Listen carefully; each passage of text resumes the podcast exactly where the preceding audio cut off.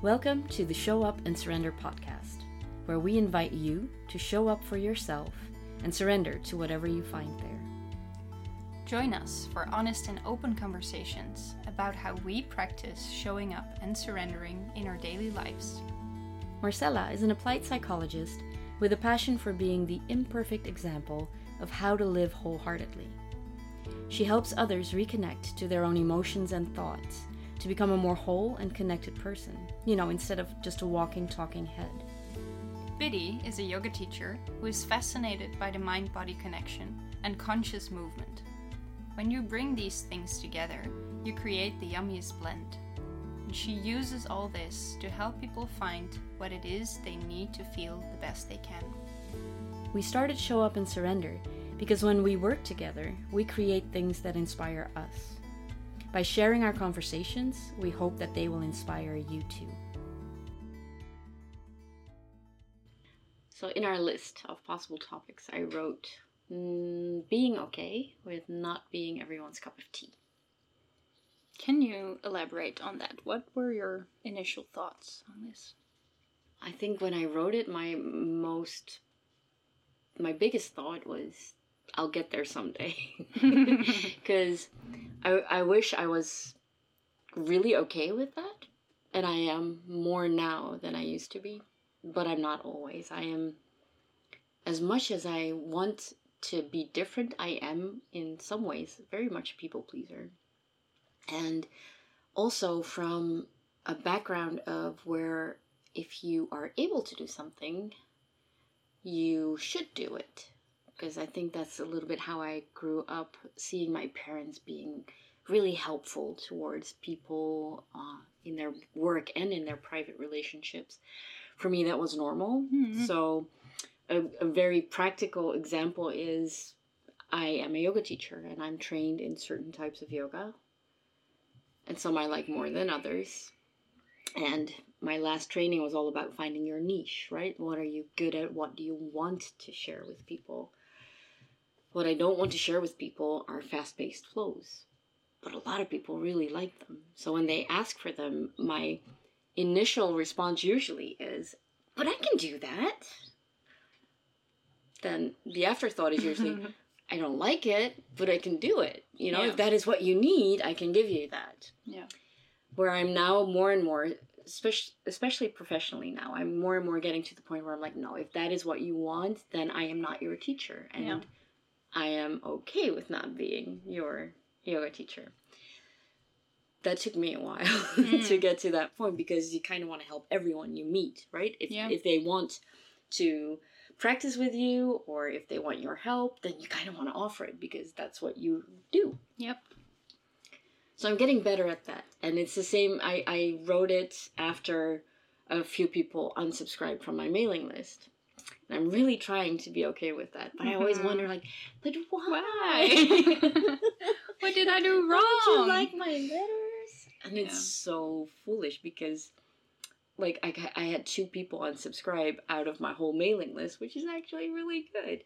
Yeah. So it's it's this process where I'm really trying to find out, okay, why do I care so much? Should I care so much? Or should I just give myself a break and think, hey, I'm not for everyone. I'm not everyone's cup of tea. So, how about you? Because you saw my simple one line topic and you were like, I like that one. I think I do we can talk one. about that. That's so funny because I think there's so many angles to look at this one. Mm. Because my initial thought was, yeah, I'm, I'm okay with that. but listening to you, I kind of relate to some of what you're saying. Um, and I think for me, part of it is, you know, my private clients, so my one on one coachings, I'm fairly okay with people thinking they're not my cup of tea or I'm not theirs. Or was that the same? Yeah, whatever. um, um, because I know there, you have to have a connection there in order for the coaching to work. If you don't really like my method or if you don't really like how I approach things and ask how I ask the questions, then you will never change. So yeah. I know it there needs to be some sort of a match between us in order for it to work. So that helps with kind of being okay with it. But, But- if it's about someone who's more like, um, yeah, in, in as in your case, you know, there's a yoga studio and someone asks if you can do a class for them. They're not your um, the the people who participate in your class, but they're kind of like the people who are hiring you. hmm That's a different story because those I do find hard. I, I do find it hard to say no to them, and I do want to please them and say yes, I can do this. Or and I, I always a little uh, voice in my head that says yes, I do want to make money. Yeah. Uh, because it sometimes is hard as an entrepreneur to always keep promoting and showing yourself, even on the days where you don't really feel like it. And I'm that's a different story, but I'm getting more and more relaxed with no, I will only show you in my time in my ways. Uh, but in those cases, I'm way more ugh, yucky, uh, uh, awkward to say no. I'm sorry. Just I wish You- people could see your yeah. face with that with those awkward sounds. Yeah. yeah. Yeah, but I, I, I get what you mean because it's different under different circumstances. Yeah. Like, I once had a friend unsubscribe from a mailing list. And I was like, what No. happened? We're such good friends. It Turned out it was a different email address.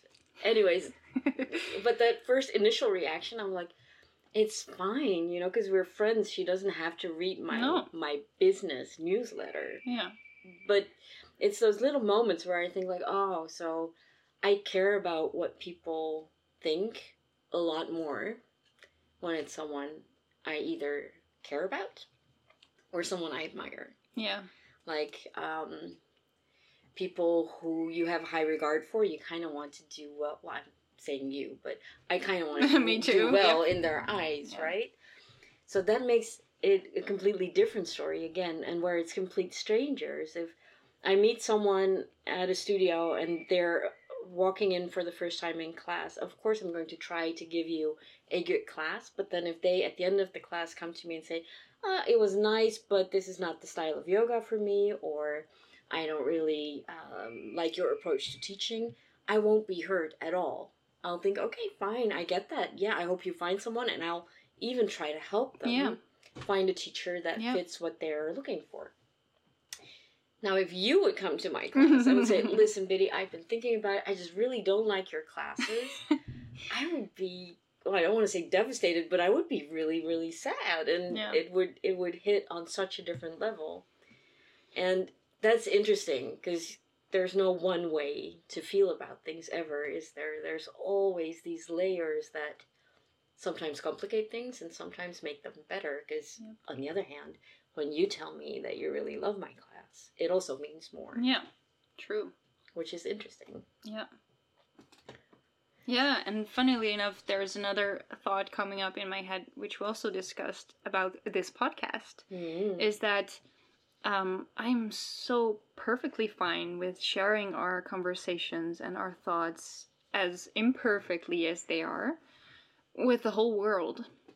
But the people I know, you know, I know my best friend listens to this. Yeah. So if you're listening, hi, I love you.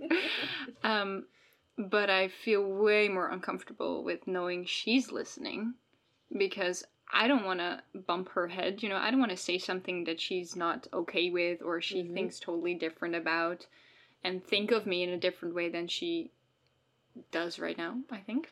I hope. You know, loving me and, and supporting me. That's way more uncomfortable yeah. than someone I've never seen, don't know, and thinks, who the. Mm, I'm swearing a lot today. Who are you to say this? Yeah, I don't know who I am either, so I don't care Yeah. if you think that. But the people around me that I love and that I care about, um, yeah, that's Yeah. a different, different feeling. I totally get that. We we talked about that a few times, and we just recorded two episodes where we talk about our relationships, and I think that's the most I've ever thought about what I was saying. Like you know how you how your mouth is talking, and then Yep. in the back of your head, your brain is going like, I don't know if he's okay with me sharing this. What what will he think? What you know? I only have that when it hits on topics where other people that I love are involved in what we're talking about. Yep. Because you know they listen. And you're like, oh, but what if they listen to this and they think I'm stupid for Yeah. sharing this? Yeah. Or they say, that's not how we do things. I experience it completely different. yeah. It's interesting how how loving someone or caring for someone changes how yeah, yeah. right and it's a good thing i, I Yeah. definitely think it's a good thing because it shows you that you care for that person deeply or that their opinion matters to you Yeah. but it also is an interesting dynamic because there's no way you can please everyone. There's no way everyone will be happy with what you're doing, and to be okay with people actually disliking you Yeah. is interesting because, like what you said about coaching, I think the same thing goes a little bit with yoga class. I've been to yoga classes where I will walk in, I will sit on my mat, the teacher starts talking, and I'll be like, oh, Nope. I'm swearing now like you'll hear the voice of like oh crap how do i get out of here Yeah. and that's not because they're a bad teacher no. that's just because you don't have that click that Yeah. you need for in order for someone to actually you know take you on this journey in their class or in their coaching or whatever it is that you are doing together and they might be the perfect teacher for other people but just not for me Yeah. so of course I can't be that for everyone, and I think it's also a matter of always wanting to do the best that you can, which is this ongoing theme that is actually the reason I started as a coachee with you is because I was struggling with that because putting so much pressure on yourself to always do the best that you can can be a little Exhausting. and I, I realized that I needed some help with that. So, but this is one of those aspects where you find that that it's still there. I'm Yeah. more aware of it, yeah. And I can tell myself now rationally, like, no, no, it's okay. But it's still this up and down curve, Yep. of actually feeling it. Yeah.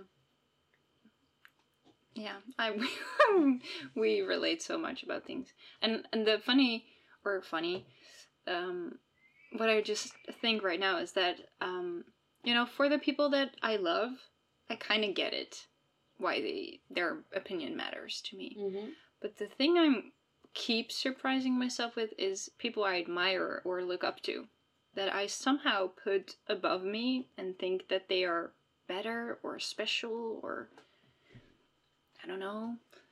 And with those, I I if I look at my own behavior around them, I always think, what are you doing? Who who are you become? I'm I'm saying things that I don't really mean. I'm I'm I, I don't even know what I, I do. I get so uncomfortable and awkward trying to please them and to, you know, hear from them. Yes, you are awesome. I know I'm awesome, and I think you're awesome too. So now you're part of the awesome club. I think that's uh, that's what I'm trying to do. But Yeah.